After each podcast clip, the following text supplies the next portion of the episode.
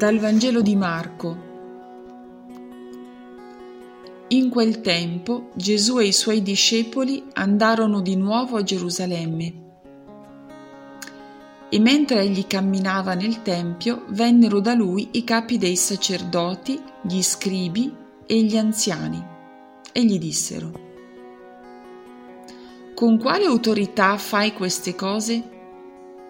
O chi ti ha dato l'autorità di farle? Ma Gesù disse loro, Vi farò una sola domanda. Se mi rispondete, vi dirò con quale autorità faccio questo. Il battesimo di Giovanni veniva dal cielo o dagli uomini? Rispondetemi.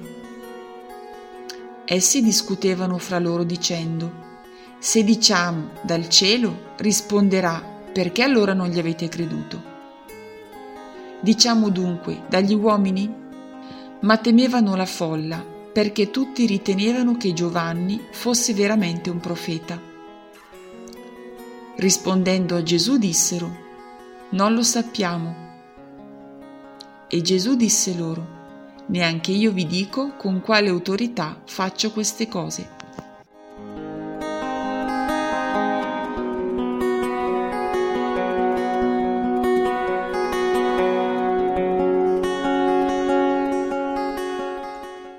Nei versetti precedenti il brano di oggi, relativi alla cacciata dei mercanti dal Tempio da parte di Gesù, si dice che capi dei sacerdoti e scribi cercavano il modo di farlo morire.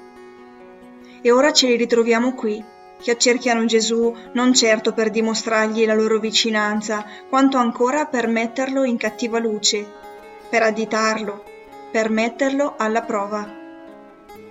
Avevano paura di lui perché tutta la folla era stupita del suo insegnamento. Che brutta cosa l'invidia, ti rende cieco anche di fronte alle bellezze e alla grandezza dell'amore. Gesù non risponde a una provocazione che non porterebbe ad altro se non a un dibattito sterile.